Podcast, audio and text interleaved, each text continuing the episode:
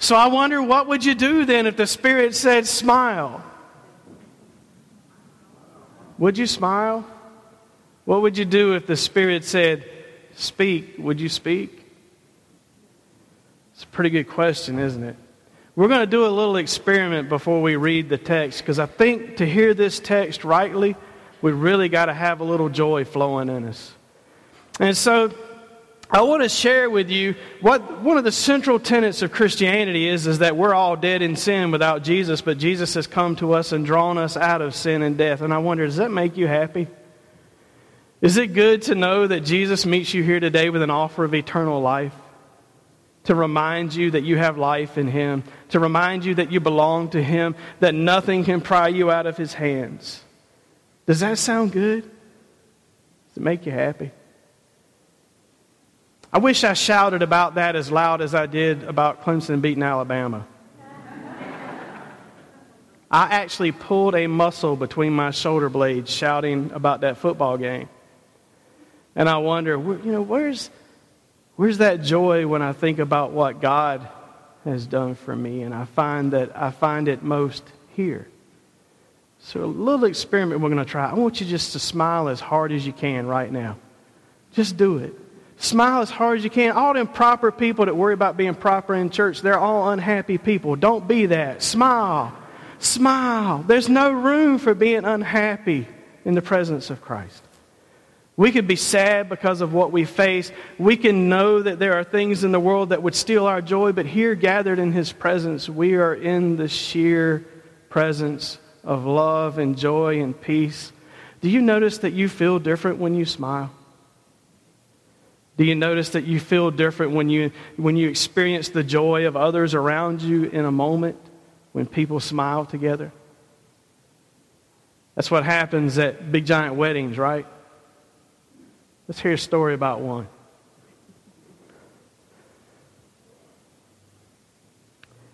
Reading from the Gospel according to John, the second chapter, beginning with verse 1.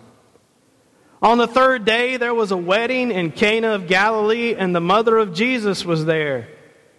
Jesus and his disciples had also been invited to the wedding. When the wine gave out, the mother of Jesus said to him, They have no wine. And Jesus said to her, Woman, what concern is that to you and to me? My hour has not yet come. His mother said to the servants, Do whatever he tells you. Now, standing there were six stone water jars for the Jewish rites of purification, each holding 20 or 30 gallons. Jesus said to them, Fill the jars with water. And they filled them up to the brim. He said to them, Now draw some out and take it to the chief steward. So they took it.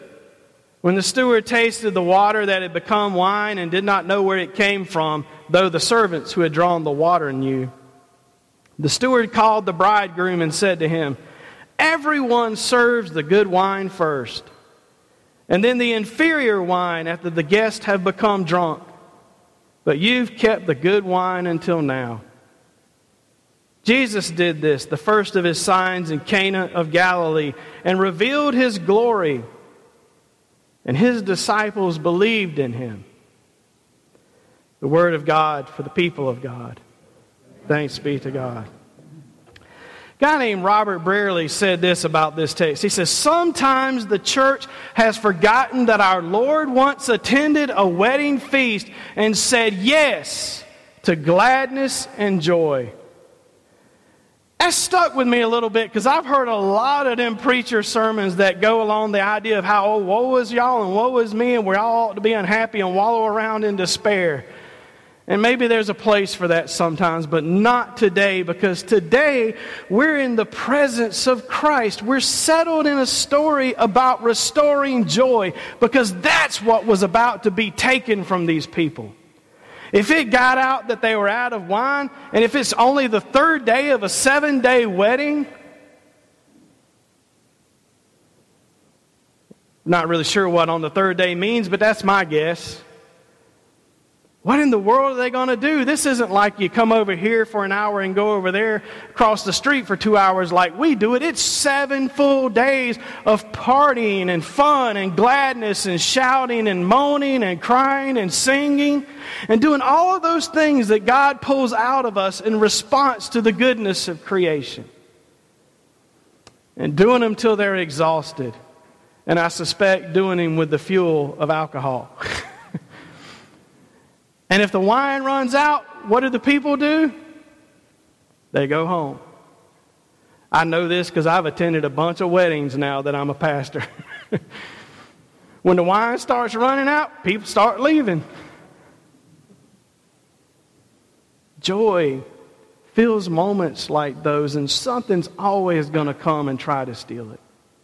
For many people, it's poverty that steals their joys. For some, it's sickness. For some, it's marital strife. For some, it's hurt. For some, it's somebody being mean to them. For some, it's not having enough stuff. There are all kinds of things in the world that would steal joy. But God clearly is a God of joy because Jesus did not refuse to restore it. Even though his time had not yet come, we learn in John's gospel that Jesus considered his hour when he was lifted up on the cross. And even that, we're told in the book of Hebrews, he did for the joy set before him. Even being crucified, Jesus did for the purpose of restoring joy to humankind. Let that sink in for a minute.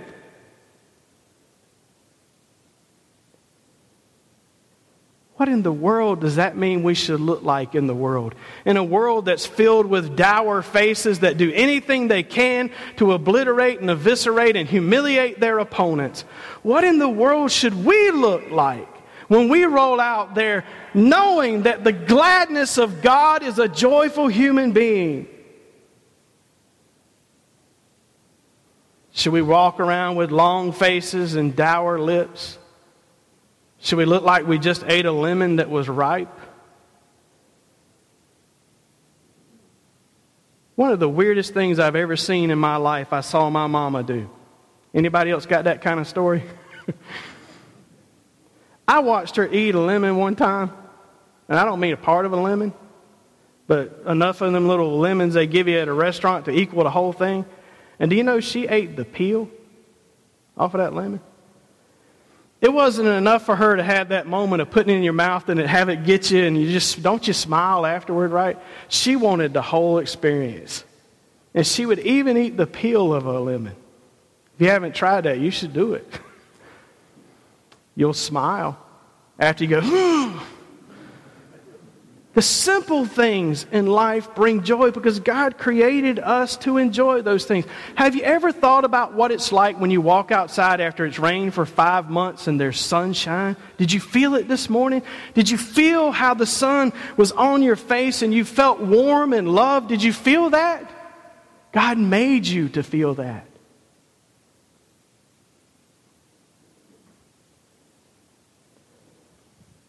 Something rain down into your life, like the rain that God pours out on the mountains, Psalm 104 says, that eventually becomes wine that gladdens the human heart. You see, what Jesus did has scriptural warrant. The psalmist in 104 says that the rains bring forth grass for the cattle to keep them happy and satisfied, and it brings forth wine from the earth to gladden the heart of men and women over 21. Even our wedding ritual, our wedding ritual that we use in our church makes note of this when it says that by his presence and power, Jesus graced a wedding at Cana of Galilee. He showed up, and that was enough for there to be joy but he also spread up, sped up the process of creation and turned water into wine. Now, I've often wondered when did the water turn into wine? Because we're told that they drew out water, right? I wonder if it wasn't as they carried the water to the steward, as they carried the water to their boss. If that little bit of faith that they had in them to actually reach out and draw this water out of the cistern if that isn't when it happened. Story doesn't make that clear. But I think that part of the story does invite us to trust in God's abundance and generosity.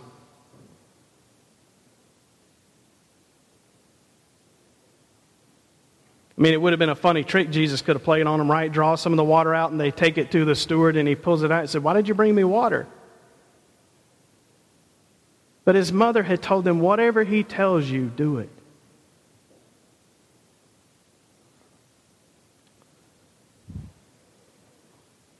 We come here today to draw water. When we come and we worship and are reminded of all of God's goodness and mercy toward us, of God's love for us, we draw that same water that turns into wine and becomes a gladness in the human heart. And we draw it for the purpose of carrying it from here to others. Sent forth to be a joyful people so that people might say, Don't you see all that's wrong in the world? How can you be happy? And we can say, because I'm going to sing when the Spirit says sing.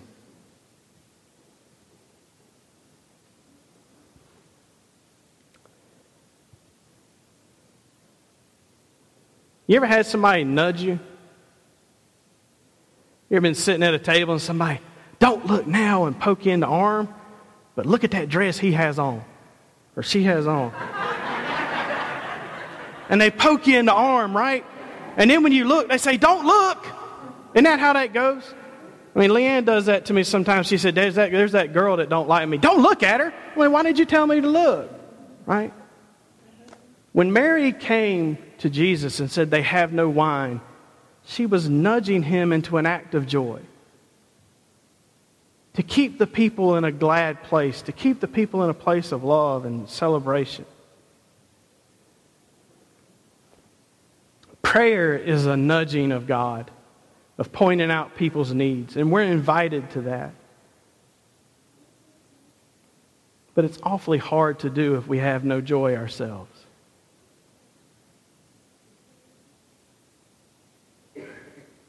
What are the good things in your life?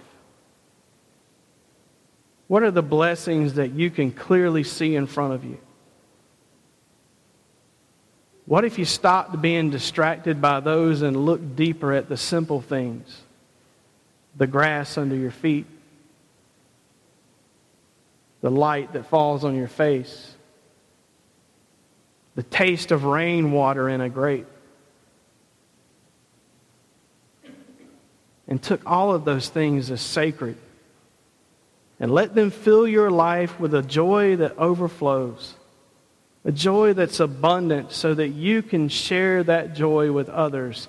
And then you, dear ones, start nudging joy into people's life. That's what Mary was doing. She knew that Jesus could do something about what she saw in front of her. She knew that Jesus could do something, and so she said, To him, they have no wine. She could have gone somewhere else.